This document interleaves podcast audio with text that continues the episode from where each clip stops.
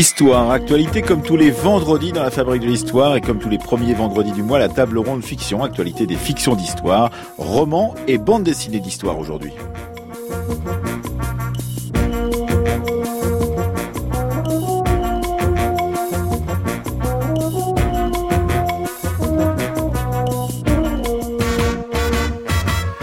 Pour cette table ronde fiction de ce mois de février. Anaïs de la Fabrique de l'Histoire, Pascal Horry, professeur émérite à l'Université de Paris 1, euh, Ludivine Bantini, maîtresse de conférence à l'Université de Rouen et Caroline Douki, maîtresse de conférence à Paris 8, ont lu une bande dessinée signée Groisel et Locard chez Actes Sud l'an 2, le premier tome Liberté d'une trilogie sur la Révolution française qui s'intitule tout simplement Révolution. Un roman de Walter euh, Mehring, Les Müller, une dynastie allemande, une fresque et une satire sur une famille allemande plongeant jusqu'à l'époque romaine et un autre roman qui s'intitule L'énigme Elsa Weiss de Michal Ben Naftali chez Actes Sud qui reconstitue la vie d'une professeure d'anglais israélienne dont une élève tente de raconter sa vie alors qu'elle s'est suicidée, qu'elle est morte.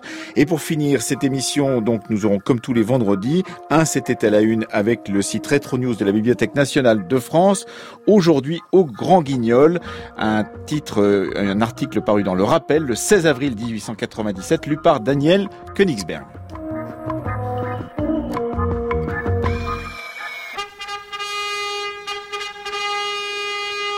Je crois que les trois ordres ici réunis coopéreront pour le bien général de l'État. Je me déclare le premier ami de mon peuple et je souhaite la bienvenue aux représentants d'une nation que je me fais gloire de commander par droit divin. Messieurs, c'est pour remédier à un déficit qui fait tant de bruit en Europe que Sa Majesté a souhaité entendre votre avis. Qui sont ces messieurs, tous vêtus de noir? Comment Les députés du tiers-État, monseigneur. C'est quoi le tiers-État? français Tous ceux qui ne sont ni nobles, ni prêtres. Incomparable. Cela fait beaucoup de monde. En conséquence, il est de mon devoir de vous démontrer de façon détaillée la nécessité absolue d'une assistance financière. C'est pour celle-ci que vous avez le précieux avantage d'être rassemblés ici par Sa Majesté en états généraux. Un extrait du film Révolution, créé pour le bicentenaire de la Révolution française et, donc euh, dirigé par euh, Robert Enrico, qui évoque les États généraux de mai euh, 1789, comme d'ailleurs le premier tome de ce gros ouvrage en trois tomes, une trilogie en bande dessinée qui s'intitule Révolution, premier tome Liberté, signé Groisel et Locard chez Actes Sud l'an 2, une- un récit foisonnant de plus de 300 pages qui nous raconte justement les débuts de la Révolution française. On peut s'interroger d'ailleurs sur le, la réémergence de cette figure de la Révolution française et de cette fresque autour de la Révolution française, alors que nous avons parlé la semaine dernière, le mois dernier, du violent désir de bonheur qui vient de sortir en salle, qui nous raconte lui aussi cette Révolution française et qui est bien évidemment euh, au tout début de la saison, il y a eu la sortie du film de Pierre Scholler qui lui aussi avait l'ambition de rendre dans une grande fresque cinématographique l'importance de cette révolution. C'est un, une bande dessinée qui est une sorte de roman graphique à quatre mains, donc signé Groisel et Locard, et qui nous fait surgir, euh, surgir le paysage de la Révolution française à Paris avec des dizaines de personnages que l'on suit euh, avec beaucoup de facilité euh, et aussi avec une grande ambition, une ambition de faire parler le peuple, mais aussi les personnages plus importants de cet État royal, donc à la veille de la Révolution française et au tout début de cette révolution. Qu'avez-vous pensé de cette bande dessinée, le Divine Montigny Alors, Pierre Serna parle dans le texte qui conclut l'ouvrage de- d'épopée euh, graphique. Et c'est vrai que c'est une épopée, c'est assez incroyable. Il y a- Alors Pierre Serna est un historien puissance. spécialiste de la Révolution française qui a conseillé visiblement Groisel et Locard pendant Oui. euh, la création de, de, ce, Qui- de, de ce travail. Il est titulaire de la chaire, euh, Bien la chaire de d'histoire de la Révolution française, française. euh, création de la Troisième République. Absolument. Donc une épopée et en effet c'est c'est un, un dessin et un texte vraiment d'une grande puissance. C'est-à-dire que bon le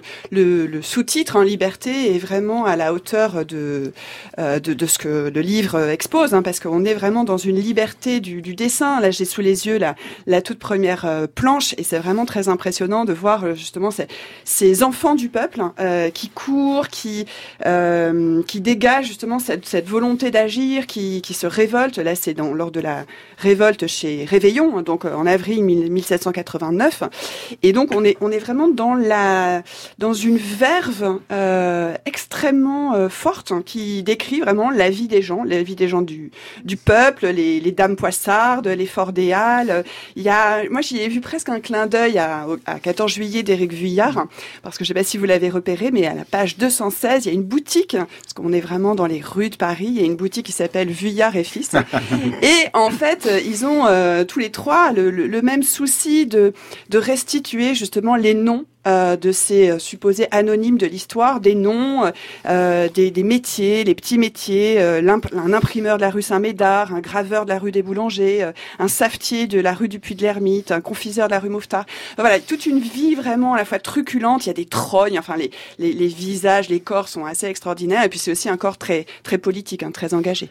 Alors ça, c'est donc la première vision que l'on peut avoir de cette bande dessinée donc de Groisel et Locard.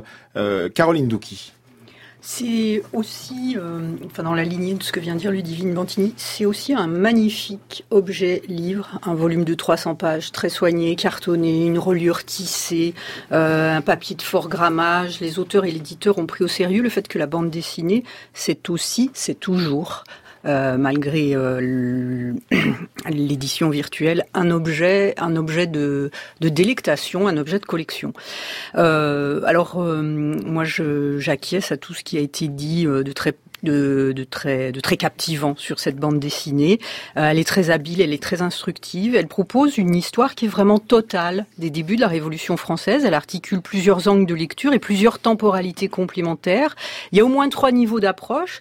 C'est une représentation fictionnée de l'histoire sociale et politique de la Révolution, en montrant très bien la pluralité des causes sociales, économiques, fiscales, politiques, en traitant à part égale toutes les euh, catégories d'acteurs, le, pouvoir dans sa diversité, pouvoir royal, pouvoir municipaux parisien, la noblesse dans ses privilèges et toutes ses contradictions, le peuple parisien dans sa grande diversité de rôles révolutionnaires, le peuple acteur, le peuple spectateur, le peuple commentateur, euh, la garde nationale, les émotiers, les femmes sont traitées aussi bien, le rôle très actif très très actif des femmes dans la Révolution est traité aussi bien que celui des hommes. Euh, tout ça en suggérant très habilement euh, le développement de la sphère publique de débat et de lutte politique mmh. dans toutes ses modalités, avec l'importance de la rumeur que les pouvoirs épient. Il y a les mouches de la police qui épient, que les pouvoirs commentent. On voit aussi l'importance des moyens d'information et de protestation écrites pour les révolutionnaires, avec le et rôle... les contre-révolutionnaires et les contre-révolutionnaires, avec les rôles joués par les écrivains, les journalistes, les imprimeurs qui ont été cités euh, dont euh, tout le monde dépend.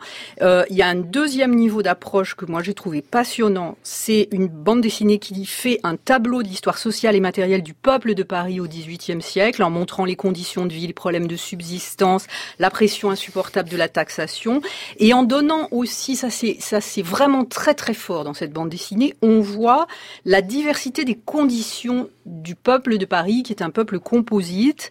On voit les rapports de force à l'intérieur du peuple de Paris, notamment les rapports de force de subordination au travail, où les ouvriers, ou les commis, ou les serveuses sont non seulement mal payés, mais sont aussi attachés à leur donneur de travail par un rapport qui n'est pas que salarial, mais qui est à l'époque un rapport de subordination domestique et de véritable dépendance morale. Et on y voit tous les petits métiers, les métiers corporés comme les les bouchers, les imprimeurs, et à côté de cela, par la force de la suggestion du dessin, cette bande dessinée rend visible les invisibles de la société, en montrant toute la gradation euh, de la précarité des plus démunis, euh, ceux qui vivotent dans les bas-fonds, dans les recoins des quais de la Seine, qui sont dessinés en grisaille, euh, en, pénombre, et où on voit toute leur stratégie euh, possible de, de survie, et où on voit les conditions très difficiles euh, que euh, notamment la prostitution féminine, la Mhm. prostitution des enfants, que la bande dessinée rappelle avec une réelle justesse de tout. Anaïs Kien, à propos de ce euh, Groisel Locard, donc euh, Révolution, premier tome d'une trilogie qui s'intitule donc euh, Liberté, ce premier tome chez Actes Sud, l'an 2. Je crois que le plaisir de lecture aussi de, de cette bande dessinée, qui n'est qu'un premier tome, hein, il y en aura encore deux après, le deux sera égalité, le deuxième ou la mort, les troisièmes Mhm. ou la mort. Donc là, c'est vraiment euh, de, de, de la fresque. Et je crois que cette fluidité dans le récit qu'on n'avait pas eu dans les, les quelques films ou pièces de théâtre qu'on a vu dernièrement sur la Révolution, où on était toujours ou bien euh, au Parlement, à l'Assemblée nationale, ou euh, dans les faubourgs, puisque le film euh, dont vous parliez, euh, Un peuple et son roi, se passe essentiellement dans les faubourgs. Ici, on, on change en permanence et on change en permanence de lieu et de strate sociale grâce à des personnages clés qui sont quand même extrêmement bien réussis. Ah oui. Je pense notamment à ce, ce sombre journaliste, Légret, euh, qui tente désespérément, visiblement, euh, d'accéder à un statut social au-delà pu- on du pourrait l'appeler l'aigreur, en l'occurrence. qui traîne dans quelques salons aristocratiques, mais avec euh, avec peu de succès. En même temps, vraiment dans les bas-fonds, dans, euh, dans dans dans les égouts, euh, cherchant à, à à tisser un réseau d'informateurs pour euh, pour alimenter son journal qui visiblement n'est pas très lu, d'après ce qu'on comprend.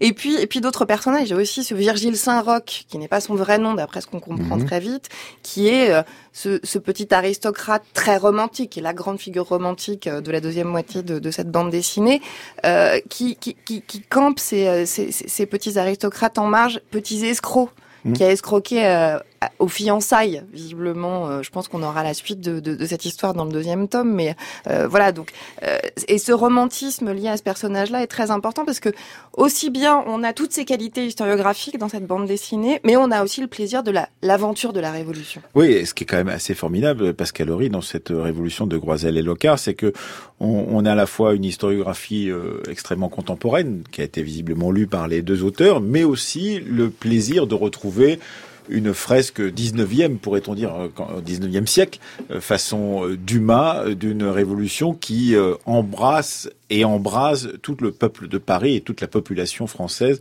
autour justement de ce qui est en train de se passer à Versailles d'abord et puis à Paris ensuite. Tout à fait. Euh, Florent Groisel et Youn Lecard avaient déjà travaillé ensemble.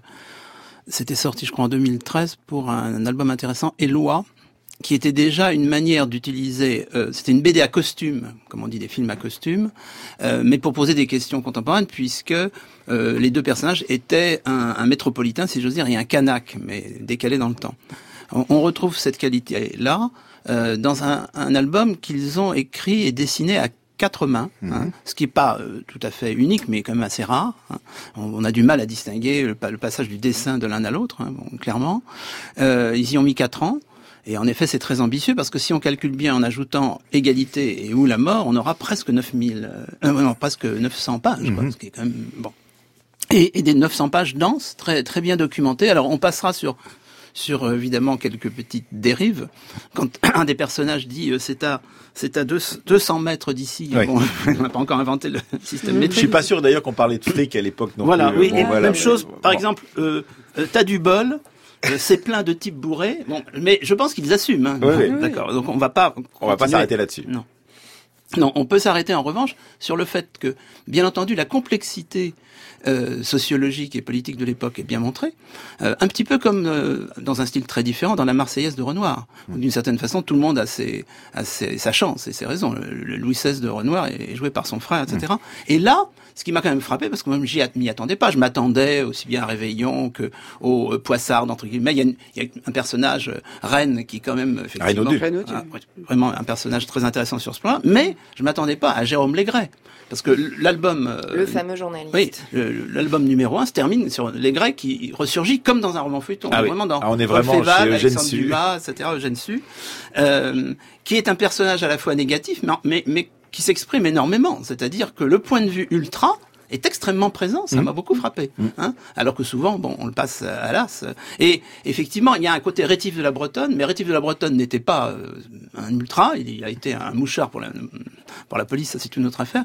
Et, et, et de même, le, les jumeaux, les jumeaux euh, bretons, hein, Kervé Ah élégant. Kervé Légan, euh, Abel et Augustin, je crois. Ouais. Et, effectivement, euh, il y, a, y, a, une sorte de dédoublement, puis on, on a l'impression qu'il va y avoir un croisement, que celui qui était le plus indifférent, on peut anticiper, à l'égard de l'événement politique, se, se, se, politise, pendant que l'autre, euh, qui est en flèche, qui est comme un représentant aux États généraux, euh, se modérantise. Enfin, le ça, premier ça, se politise pour les beaux yeux d'une d'une certaine oui, mais, mise croisée. Euh, oui, on peut mettre les... en question dans ce premier temps, mais en tout cas, l'honnêteté de son implication dans cette révolution. Ah, mais est-ce que s'engager pour les beaux yeux d'une femme, c'est malhonnête? C'est le problème. En tous les cas, ça, ça va devenir de, certainement de plus en plus complexe. Il faut quand même pas sous-estimer la dimension feuilletonesque. Hein C'est-à-dire qu'il y a des ah, rebondissements, il y a, il y a quand même des, des, des, histoires mystérieuses, des dédoublements de personnalité. Là, on tire vraiment sur le roman feuilleton, mais très très tenu sur le plan documentaire. Et je termine sur la qualité du dessin, non seulement dans les scènes euh, d'insurrection, d'émeutes, etc., mais aussi dans les paysages. Des doubles pages absolument extraordinaires sur Paris, etc.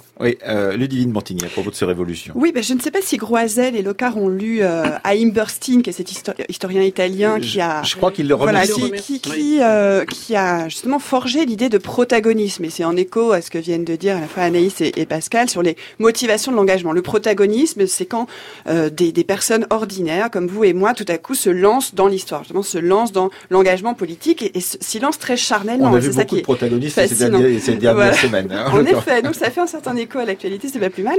Et justement, il y a des, il y a des moments quand même extraordinaires parce qu'il y, y, a une physique du politique. C'est ça qui est passionnant. Évidemment, c'est très charnel avec la, force euh, du trait, du dessin.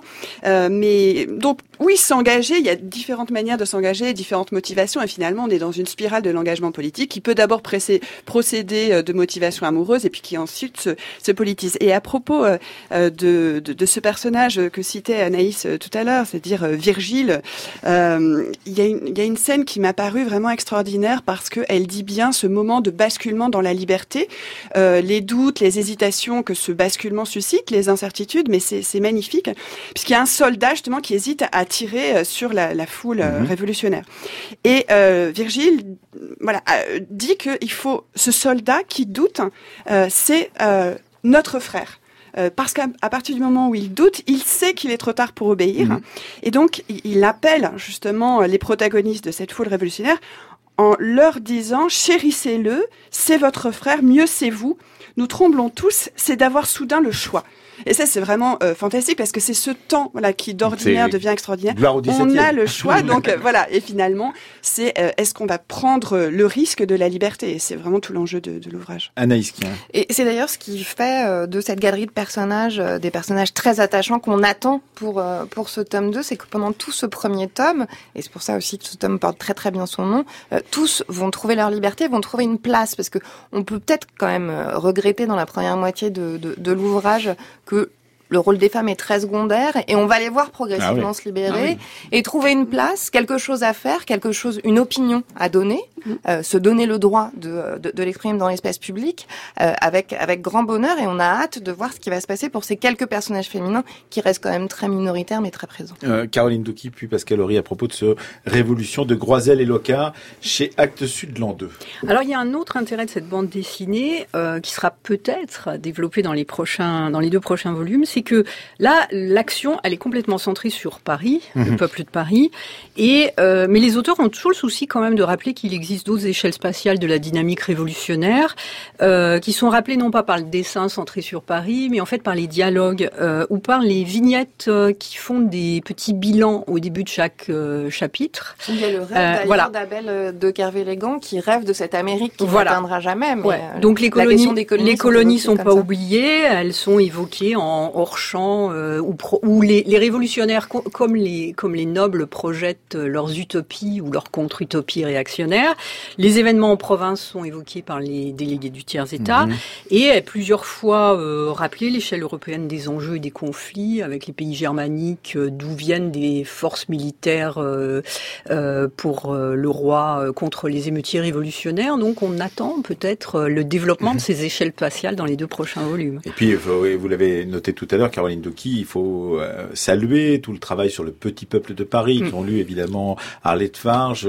On voit également euh, tous ces personnages, par exemple les regratiers, euh, le regrat, les gens qui récupèrent la nourriture venant de la cour pour pouvoir être ensuite retransformés pour les bourgeois et pour le petit peuple ensuite, avec le... tous les restes qui sont réaccommodés. Et ça, c'est tout à fait et, assez formidable. Et le livre de Daniel Roche qui s'appelle Le peuple de. Paris. Voilà. Euh, Pascal Horry, à propos de Révolution, de Groisel et Puisque toute histoire est contemporaine et toute fiction historique a fortiori, je ne sais pas si c'est un, un, témoignage de notre époque, que, alors faut-il dire l'insistance, en tout cas la forte présence de la violence physique, mmh. c'est-à-dire que le sang coule, les têtes tombent, dès, dès, dès le début, et dès le début, euh, et ça revient, euh, bon, on, on, verra dans quel sens, puisque le troisième tome s'appelle Où la mort, on peut penser que... Parce que la première séquence, c'est le massacre euh, du Faubourg Saint-Antoine qui, qui, suit euh, l'épisode de et, Réveillon. Et, je pense que c'est quand même assez cohérent avec une sensibilité à cette question de la violence dans nos sociétés, et leur rapport très ambigu à la violence, à la fois périphérisé et puis euh, obsessionnel. Et euh, les, même l'actualité politique de ces derniers mois a reposé la question du statut de la violence, Mhm. et verbale et physique. hein. Et il y a aussi effectivement cette question d'ascenseur social qui est très intéressante parce qu'effectivement, comme le notait euh, Anaïs Kien euh, tout à l'heure, on va des palais euh, royaux, des palais princiers jusqu'au bord de. Seine, au- jusqu'au bas-fond. Et il y a dans cette dimension feuilletonesque que notaient aussi et Pascal Horry et Caroline Douki quelque chose de très fort qui nous permet justement de voir comment euh, circulent les personnages à l'intérieur d'une société, la société d'Ancien Régime, Ludivine Montini. Oui, mais on voit en fait, pour reprendre une vieille formule, un peuple qui monte à l'assaut du ciel, et finalement l'assaut du ciel, c'est aussi l'assaut d'une aspiration à l'égalité. Ça c'est vraiment très bien rendu. C'est-à-dire c'est à la fois une révolte frumentaire, bien sûr, c'est une révolte sociale, mais qui devient profondément politique euh, sur la question de, l'égalité, bien sûr de l'abolition des privilèges. Et comme dans Un peuple et son roi, euh, c'est effroi aussi devant la liberté qui s'ouvre d'une certaine façon. Caroline Douki, on voit euh, combien ces personnages, à un moment, sont au, au bord euh, et se demandent s'il faut y aller ou s'il faut se retenir. Euh, que va-t-il y avoir derrière cette euh, liberté à conquérir et conquise, en l'occurrence? Oui, et ce qui est très intéressant aussi, c'est que cet effroi, ces hésitations, en fait, traversent le peuple de Paris, mais traversent aussi la noblesse, hein, Mhm. qui euh, a des contradictions, euh, euh, fait des choix divergents, traverse aussi, enfin, la bourgeoisie, ceux qui sont bien en place dans la société. Donc, c'est vraiment une, une appréhension de toutes les strates de la société euh, face à un événement exceptionnel.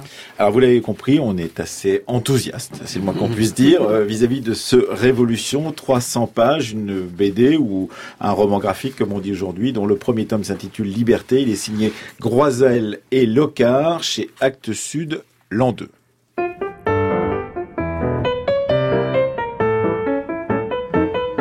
Was geht denn plötzlich vor mit dem lieben Theodor, seit er reingetreten ist in seine Ehe? Immer ist er aufgeregt und zum Streiten aufgelegt, doch zu Hause ist er still und trinkt nur Tee.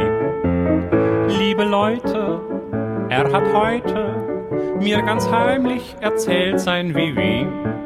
Sag ich blau, sagt sie grün, sag ich her, sagt sie hin, sag ich komm, sagt sie justament, ich bleib. Sag ich ja, sagt sie nein, sag ich raus, sagt sie rein. Ach, mich bringt zur Verzweiflung das Weib. Aber plötzlich wird das Mäuschen still und da mach ich alles, was sie will. Sagt sie grün, sag ich grün, sagt sie blau, sag ich blau, denn sie ist die entzückendste Frau. Un titre de Max Raab, euh, leader du Palace Orchester, qui est donc euh, son groupe euh, est spécialiste de la reprise de musique allemande ou étrangère des années 1920-1930 pour évoquer donc euh, le deuxième objet d'histoire de cette table ronde fiction de ce mois. Il s'agit d'un roman, Les Müller, une dynastie allemande, traduit de l'allemand par Hélène Belletto, paru aux belles lettres, euh, signé Walter Mehring, qui sort très bientôt, la semaine prochaine, donc en librairie. Qu'avez-vous pensé de ce roman des Müller, euh, Pascal Horry Cet extrait musical dit tout parce que Mehring, c'est un pur produit de la culture Weimar et particulièrement de la culture de cabaret, hein, dont il a été un des, un des piliers. Moi, ce qui me frappe déjà, c'est que franchement, les Français ignorent Mehring. Il a été très peu traduit. C'est une découverte pour moi et simplement, et pas simplement pour moi, c'est certain. Et c'est une découverte très intéressante, même si les Muller suppose idéalement, ben, c'est peut-être pas mon cas, une connaissance quand même très fine de l'histoire et même, je dirais, de la culture, de l'historiographie allemande pour aller jusqu'au bout de la satire, puisqu'il s'agit fondamentalement d'une sorte d'histoire générale euh, de la germanité depuis Voilà. Tacite jusqu'à Hitler, mais à chaque fois euh, démoli par la par la satire, puisque ces Muller, on pourrait dire ces Dupont, euh, sont évidemment présents, mais en arrière. Ce euh, la notion de médiocrité est utilisée très tôt, avec allusion à César Birotteau, Mhm. pour e- essayer de comprendre qu'on a on a choisi ce que ce que les Allemands appelleraient le Michel, quoi, le le- l'allemand moyen, et et à chaque étape, d'une certaine façon, il y a une bouffonnerie, il y a euh, du pipotage, par exemple, c'est quand même extraordinaire. Euh, chez Muller, le, le tout premier, euh, qui était un romain, enfin germano-romain, est l'informateur de Tacite sur la Germanie, et il pipote complètement. Ce qui est une façon pour Mering de saper toute la mythologie allemande, Non, bien qui, sûr. quand il s'agit des Germains, ben, a essentiellement Tacite sous la main. Et ça, ça continue comme ça. On croise Luther, on- Charlemagne, Luther, Bismarck, et à chaque fois, ben, on se rend compte que ces personnages ont des vies euh, euh, privées euh, assez compliquées, euh, sont Que la- disons que la pureté de la race est Voilà, assez peu, voilà. assez peu tenue. Euh, et tous les, tout, tout ce qui n'est pas dans le sens de la pureté de la race, j'entrerai pas dans les détails, euh, s'invite dans la vie des, des, des Muller. Et on imagine évidemment le scandale que pouvait euh, occasionner ce livre, dont, si j'ai bien compris, parce que c'est assez complexe, car il y a eu des rééditions, il y a eu une première version sortie dans les années 30, quand Mering est déjà un exilé. Et puis, euh, ça ressortira à la fin de sa vie, puisqu'il meurt quand même euh, en 81. euh, sauf que, je- franchement, jusqu'à présent, les Français ne l'ont n'ont pas. euh, Et ça a été traduit visiblement à en son- 1982 chez Voilà. Robert Laffont, mais effectivement, ça m'était, euh, c'était passé complètement inaperçu. Euh, euh, Caroline Doki, à propos de cette euh, dynastie allemande, les Müller de Walter Mehring, chez les Belles Lettres à sortir la semaine prochaine. Bah donc on l'aura compris, c'est un livre qui est important et qu'on peut qualifier de roman historique. Il y a un double titre. D'abord, c'est une, fiction historique, hein, une saga familiale qui est une sorte de manuel burlesque de, de contre-histoire de la nation allemande depuis ses origines prétendues immémoriales jusqu'au XXe siècle. Et puis, pour nous, c'est un document historique pour l'histoire des années 30, écrit en 33-34 par un des plus grands, enfin une des plus grandes figures de la scène littéraire et artistique de l'Allemagne de Weimar, représentant avec des gens comme Kurt Tucholsky euh, du mouvement des cabarets littéraires et politiques où il mêlait des performances théâtrales, politiques, des chansons, des interventions dans les revues euh, littéraires, dadaïstes, expressionnistes, dans les revues politiques. Euh, et euh, donc Walter Mehring, dans ce contexte historique dramatique des années 30, a été lui une des premières cibles politiques de la censure euh, euh, des nazis. Ses livres ont été brûlés au moment des autodafés des écrits euh, anti-allemands de 1933. Il, il se réfugie euh, en Autriche. il est censuré, donc il doit quitter l'Autriche en 38. Il a été interné dans les camps en France, hein, dans le camp de Saint-Cyprien. Il s'est évadé et ensuite il a rejoint via la Martinique les États-Unis où il est resté pendant la, la deuxième guerre mondiale. Alors c'est un roman qui est une saga historique satirique qui se présente un peu comme un contre-récit national allemand que connaissaient tous les écoliers euh, allemands, enfin tous les Allemands qui avaient suivi euh, le système scolaire ou le lycée euh, bismarckien. Et c'est une sorte de si l'Allemagne m'était comptée par un potache qui prend un malin plaisir à l'âge adulte à caricaturer, persifler, détourner toutes les toutes les vignettes, toutes les clichés du roman national allemand qu'on lui a inculqué pendant sa jeunesse.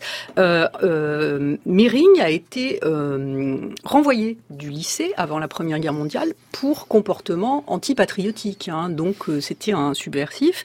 Euh, et donc pendant 250 pages, on s'amuse beaucoup à lire ce récit qui persifle donc ce prétendu euh, génie allemand en faisant passer vraiment toutes les étapes, celles qu'a évoquées euh, Pascal Horry, l'avènement de la Prusse militariste et, conquérante, les grandes autorités littéraires qui sont censées être l'expression de l'âme allemande romantique et nationale comme Goethe, comme von Kleist sont traités ici avec beaucoup de persiflage et on voit à l'œuvre le Mehring dadaïste qui raille une littérature qui a pu être belle à un moment donné mais qui lui semble désormais complètement enveloppée dans la naphtaline du panthéon national euh, et nationaliste.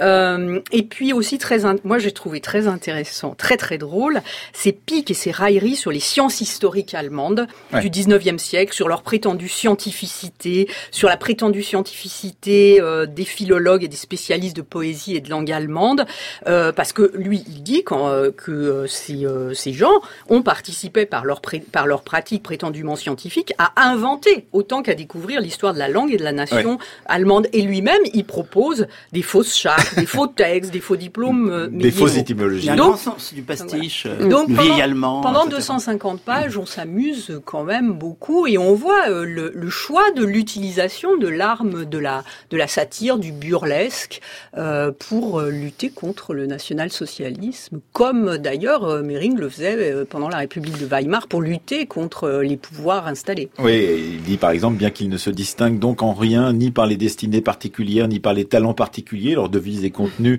dans ce commandement du dogme des casernes prussiennes, surtout ne pas se faire remarquer, leur existence, des Muller, n'est pas moins digne d'intérêt que celle des grands bienfaiteurs de l'humanité, réformateurs, despotes et dictateurs qui, pour agir, doivent s'adapter à la faculté de compréhension et à la sensibilité telle qu'elle se présente à eux dans la famille Muller. Ludivine Bantigny à propos de ces Muller, donc de Walter Mering. Oui, ben c'est en effet très très drôle, très sarcastique, grotesque, cocasse, drôlatique, tout ce qu'on veut. Il y a une verve absolument extraordinaire qui d'ailleurs s'inspire d'un chef-d'œuvre de la littérature euh, allemande, von Grimmelshausen, Les aventures de Simplicius, euh, Simplicissimus. C'est-à-dire c'est l'aventure de ce de ce paysan euh, naïf mais qui va être plongé dans au cœur de ce roman picaresque dans dans une série de, de catastrophes absolument cauchemardesques pendant la guerre de 30 ans. Donc c'est un roman qui est, qui est paru en 1688, donc avec la soldatesque qui euh, ne fait qu'engendrer euh, des ravages, des saccages, des carnages, etc. Et donc c'est à la fois drôle, mais c'est d'une grande violence. C'est vraiment la violence nue, euh, y compris jusque dans la, description sarcastique du pape Innocent VIII, qui évidemment est tout à fait indigné dans, dans sa, même s'il est jovial, hein, nous dit-on, par les pratiques dégoûtantes des hérétiques et des sorciers, qui n'entendent pas seulement discuter de, de questions de, de, mystique, mais aussi de soulever les, voilà, de faire en sorte que les paysans se soulèvent euh, contre la noblesse et, et la hiérarchie ecclésiastique. Donc c'est donc c'est puissant mais c'est aussi très poignant parce qu'au fond, euh, Mering lui-même a été un éternel exilé. Mmh. Euh, il ne s'est jamais remis du, du traumatisme de l'exil euh, dès février 1933. Et le personnage d'Armin Müller, qui est le personnage en fait qui, qui raconte cette euh, contre-histoire qu'a évoqué Caroline Douki, c'est-à-dire qui a pour vocation de raconter supposément l'histoire de la pureté de la race allemande, alors même que évidemment ça n'a aucun sens comme ça nous est montré à chaque étape. Mais en fait, cet Armin Müller bon, on peut, on peut révéler, euh, sinon la toute fin, du moins euh, la, la, la, catastrophe personnelle qui lui arrive, c'est-à-dire que bah, toutes ses certitudes euh, s'effondrent une à une, dans la mesure où il subit lui-même l'opprobre, la dégradation, l'indignité parce que son, son épouse est juive, et donc il se retrouve dans une situation là aussi. prouver la, la, grande germanité de cette famille, de cette lignée, il se retrouve lui-même il perd tout. En fait, il perd tout et il perd jusqu'à son nom puisque son fils ne peut pas, euh, étant donné que c'est le fils d'une d'une maman juive, d'une mère juive, euh, ne, ne peut pas garder ce nom de Muller. Alors oui, euh, puisque les auditeurs n'ont pas encore lu le livre, on, les encourage visiblement à le faire. Oui, il faut préciser un point. Quand on dit satire, on pourrait penser qu'il y a un point de vue surplombant. La force qui est dans la continuité de Simplicissimus ou du soldat Schweik, c'est que c'est c'est de l'intérieur. C'est au contraire, il a aucune distance. Il raconte des choses énormes et c'est au mmh. lecteur d'être plus intelligent en apparence que l'écrivain, donc ça c'est très fort. Ça s'appelle donc euh, Les Müller, une dynastie allemande, traduit de l'allemand par Hélène Belletto. C'est aux éditions des Belles Lettres et c'est en librairie la semaine prochaine.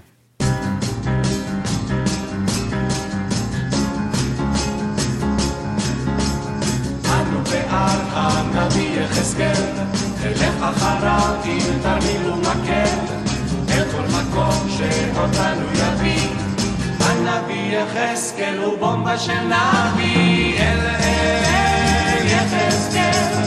אל אל יחזקאל. אל אל אל אל יחזקאל.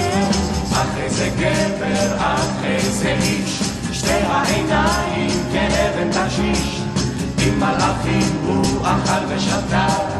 ובאלוהים כמו אני ואתה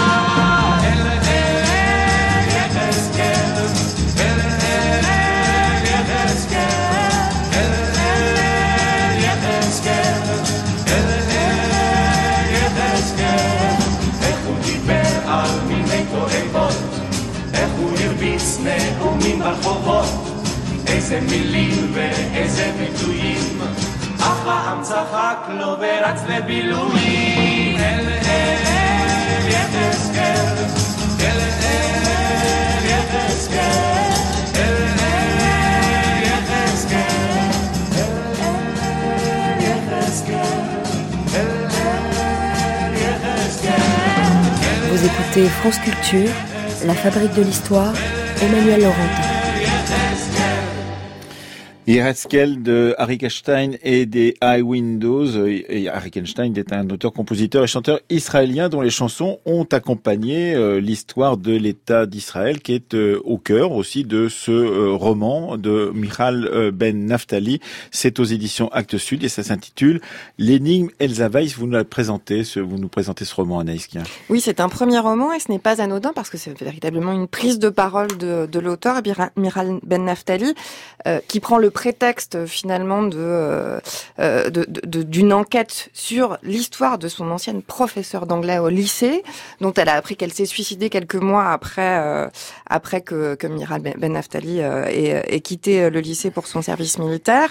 Et donc elle cherche, on, on va, on apprendra plus tard, bien plus tard dans, dans l'ouvrage, que son enquête n'a pas donné grand chose pour mmh. comprendre l'histoire de d'Elsa Weiss, mais finalement elle va finir par par, par apprendre que Elsa Weiss faisait partie du du train Kastner, c'est-à-dire ce, train euh, organisé par Rudolf Kastner depuis la Hongrie, euh, qui a sauvé, alors pas les 1700 juifs qui sont partis euh, véritablement de Hongrie, puisque certains sont morts entre-temps évidemment, notamment pendant leur, période de transit au, seuil de, Bergen-Belsen, mais elle fait partie d'abord de ces, rescapés malgré tout. Qui ont choisi de vivre en Israël et pour lesquels on n'a même pas de, de mots pour désigner les pathologies qu'il montre au lendemain de la Seconde Guerre mondiale. Elle le dit bien, Michal Ben Naftali, qu'on n'a pas de mots en hébreu. Euh, pour, dire euh, le, les signes de fatigue nerveuse, psychologique et les crises euh, dont fait preuve Elsa Weiss lorsqu'elle arrive chez son frère qui lui a migré en, Palestine dans les années 20. Et donc tout, tout, tout, toute, cette histoire, c'est une histoire de cette victime impure finalement qui ne va que faire que fonctionner dans cette société israélienne en construction, mais qui va euh, grandement interpeller Miral Ben Naftali, puisqu'en fait c'est sa propre histoire et sa propre relation à l'état dans lequel elle vit, euh, qu'elle explique, qu'elle qu'elle explore dans cette cette cette, cette, cette, biographie fictive, puisque finalement on ne saura pas véritablement grand-chose grand de, de cette Elsa Weiss. Oui, Caroline Douki à propos de ce roman de Miral Ben Naftali, donc euh, l'énigme Elsa Weiss qui vient de sortir chez Actes Sud. C'est un roman qui est qui est surprenant et très intéressant. Je dis surprenant parce que moi, en suivant les premières indications, hein, le titre de la le titre français, l'énigme Elsa Weiss, euh, la première euh, phrase, une tache de sang sur un trottoir euh, euh, qui est bientôt effacée par la pluie, la vie urbaine de Tel Aviv euh, qui continue malgré la mort dans les années 70 donc moi je pensais m'engager dans un récit bien rythmé d'une énigme policière, dans un roman qui s'annonce court, dense. Et puis très vite, rupture de ton, euh, le lecteur, ou plutôt la lectrice, est forcé de se poser et d'écouter patiemment la narratrice qui prend vraiment son temps, mais elle a raison, pour faire remonter la mémoire du passé. Et euh, ce que j'ai trouvé de très poignant, c'est qu'en fait, elle fait remonter la mémoire de deux jeunesses. Hein, deux jeunesses. Il y a deux niveaux de d'historicité. Il y a la jeunesse de la narratrice dans Israël des années 1970, quand elle est élève au lycée de Tel Aviv, quand elle apprend l'anglais avec cette professeure. Donc, elle fait un très long portrait, euh, un portrait qui est très peu amène d'ailleurs. Hein, une, une professeure solidaire solitaire, vieillie, dure avec ses élèves et avec elle-même, qui utilise des modes d'enseignement et d'éducation qui sont fondés sur des exigences démesurées, des épreuves d'humiliation des élèves, enfin une sorte de dressage à, à l'ancienne, sarcasme sur tout et sur toutes. Et puis euh, on voit donc une professeure à l'ancienne qui ne veut strictement rien céder à la jeunesse insouciante, insouciante des années 70, comme on en rencontrait d'ailleurs, hein, des professeurs comme ça euh, dans un peu partout dans ces années-là. Mais là, on est, euh, voilà, oui, oui, ça peut rappeler des choses euh, en France. Mais euh, là, on est euh, pas en France, on est dans un lycée de Tel Aviv et le rapport entre le passé et le présent, entre la génération de tous ces jeunes lycéens et euh, la génération de la professeure, c'est-à-dire des survivants d'extermination, euh, là, le rapport est particulièrement douloureux. Et c'est cet écart entre ces deux femmes de ces mmh. deux générations différentes que la narratrice, que le roman approfondit longuement. Moi, c'est ce que j'ai trouvé le plus euh, poignant, même si ensuite, la deuxième jeunesse, celle d'Elsa Weiss, est euh, un récit, une reconstitution, Ah, un récit sûr. qui est très très très important. Oui, Ludivine Montini, à propos de cette Elsa Weiss qui euh, naît et grandit euh, dans ce qui s'appelle Cluj aujourd'hui, dans cette Roumanie transférée à la Hongrie, dans une ville qui s'appelait Kolozsvár à l'époque, et qui donc va connaître effectivement la montée des, des régimes autoritaires euh, d'Europe centrale euh, à ce moment-là, qui va fuir, comme on l'a dit, par euh, ce train et se retrouver donc en Israël. C'est un très beau roman qui m'a beaucoup touché, qui m'a beaucoup ému, que j'ai trouvé euh, progressant de manière assez mystérieuse, assez fragmentée, hein, à la manière de, de cette vie euh, qui a littéralement subi euh, l'explosion euh, du, du- du- génocide. Je pense qu'il y a deux enjeux majeurs. Le, le premier enjeu, bon, qui est euh, à la fois classique mais qui garde toute sa force, c'est euh, la, le fait de survivre et la culpabilité de la survivante. Culpabilité doublée, euh, nous dit-on, parce que précisément, comme l'a rappelé Anne Esquin tout à l'heure, euh, c'est une culpabilité liée à, à cette manière d'avoir échappé euh, au génocide via euh, les, des négociations de, de Kastner avec euh, les, les nazis. Donc euh, l'idée d'être une victime impure.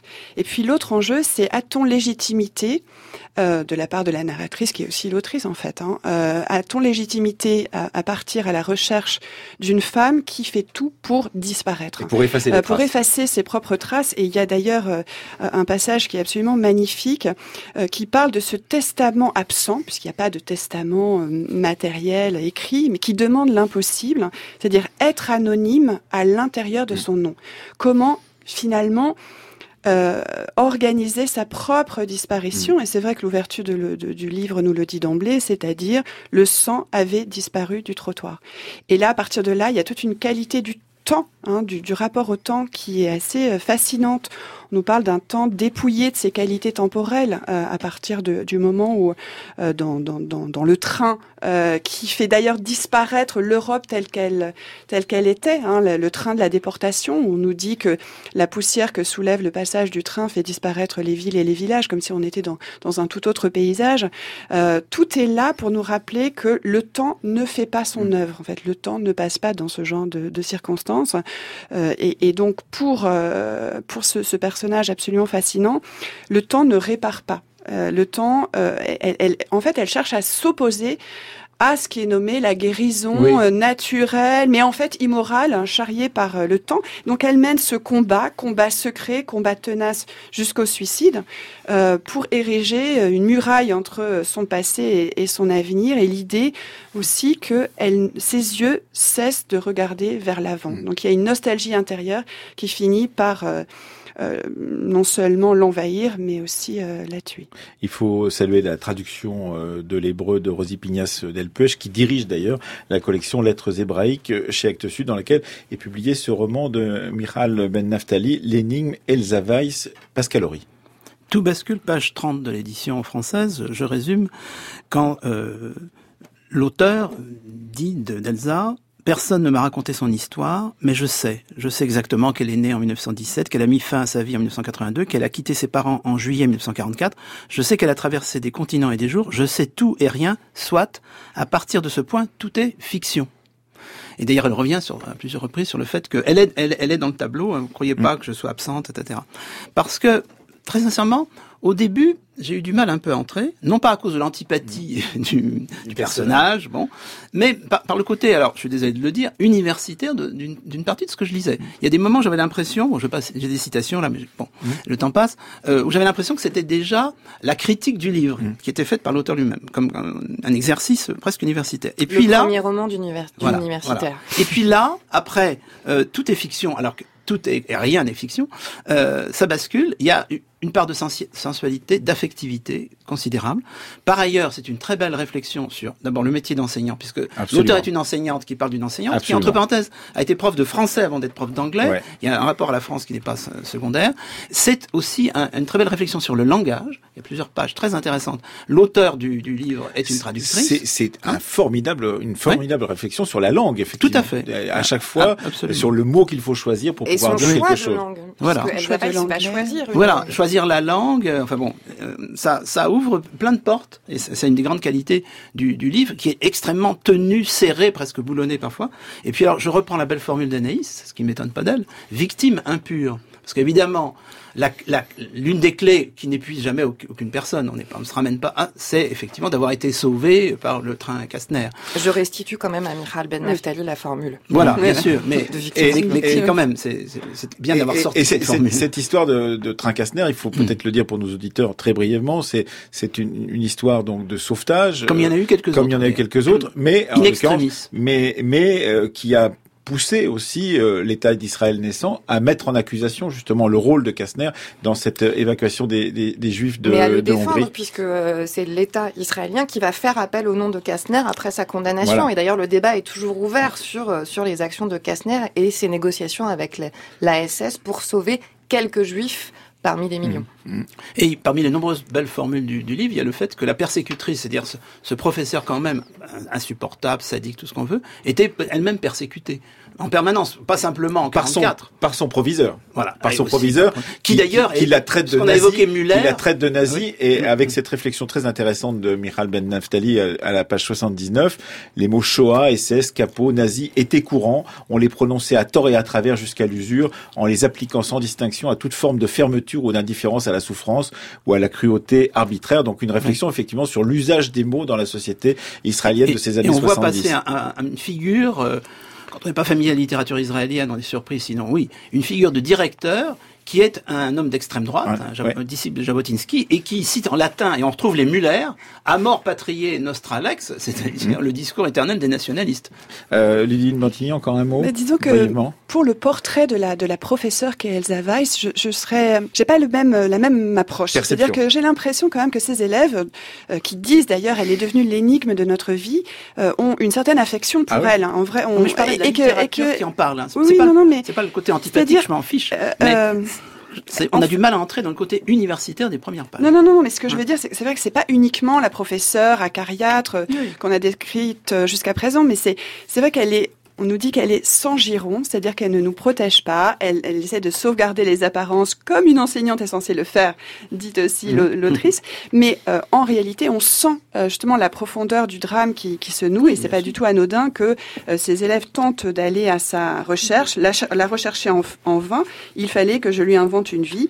Euh, et c'est pas évidemment dans les livres d'histoire qu'on peut la trouver, mais dans euh, précisément les espaces où il s'agit de, de la rechercher. jamais Ouais, l'inter- L'interstice, effectivement, euh, est très présent dans ce roman de Miral Ben Naftali, L'énigme Elsa Weiss, qui était la troisième, donc, euh, fiction d'histoire, euh, soumise à votre sagacité aujourd'hui, Pascal Horry, Caroline Douki et Ludivine Bantini, ainsi qu'Anaïs Kien. Il y avait donc Révolution de Groisel et Locard, une bande dessinée chez Actes Sud, Walter Mering, Les Muller, une dynastie allemande, c'est chez Les Belles Lettres, et donc Miral Ben Naftali, L'énigme Elsa Weiss, c'est chez Acte Sud également. Il est temps de retrouver notre séquence finale du vendredi, à savoir C'était à la une avec le site Retro News de la Bibliothèque nationale de France. Aujourd'hui, un texte lu par Daniel Königsberg dans une réalisation de Marie-Laure Ciboulet au Grand Guignol.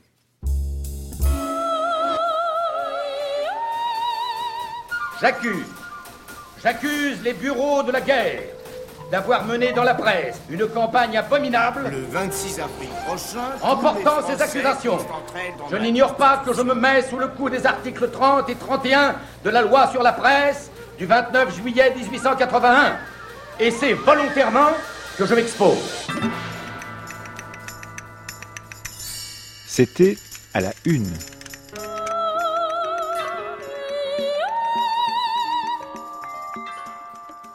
Le rappel, 16 avril 1897. Au Grand Guignol.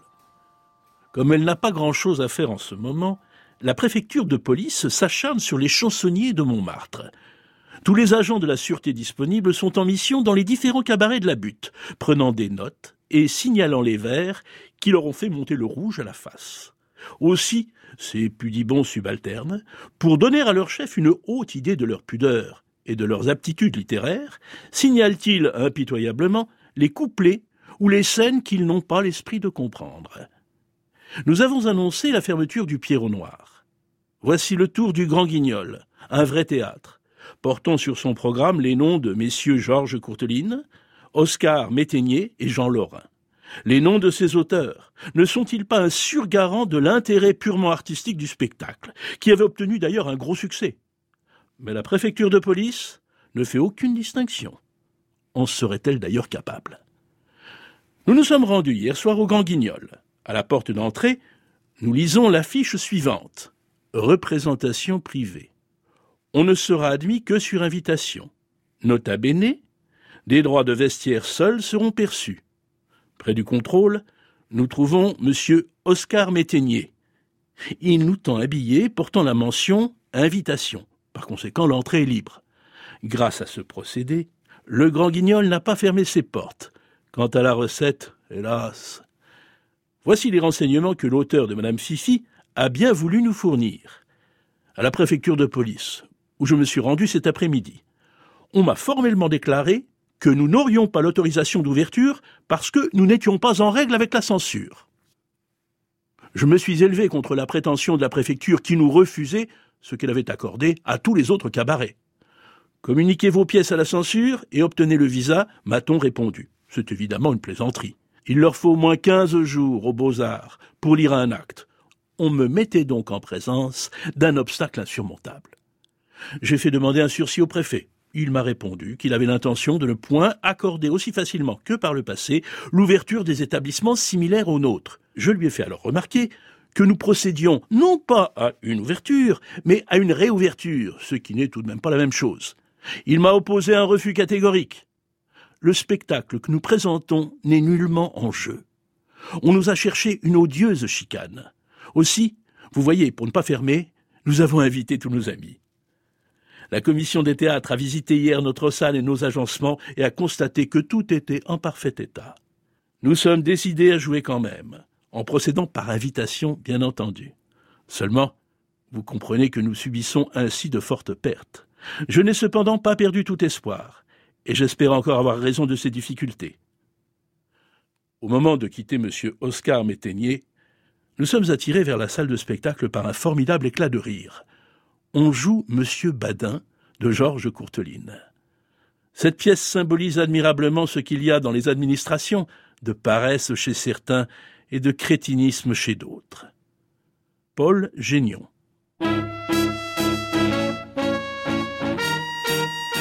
Voilà pour ce C'était à la une qui conclut cette émission d'aujourd'hui avec le site Retro News de la Bibliothèque nationale de France. Vous pouvez trouver bien évidemment l'article complet de ce grand guignol dans le rappel du 16 avril 1897 lu par Daniel Königsberg dans une réalisation de Marie-Laure Ciboulet sur le site Retro News.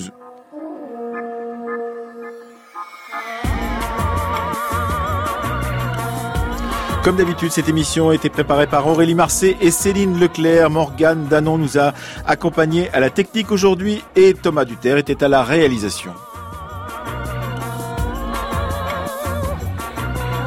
Si vous voulez écouter ou réécouter cette émission, n'hésitez pas à aller sur le site internet de France Culture. Vous pouvez discuter avec nous sur le groupe Facebook des Amis de la Fabrique de l'Histoire et nous suivre sur le réseau Twitter à l'adresse Fabrique FC.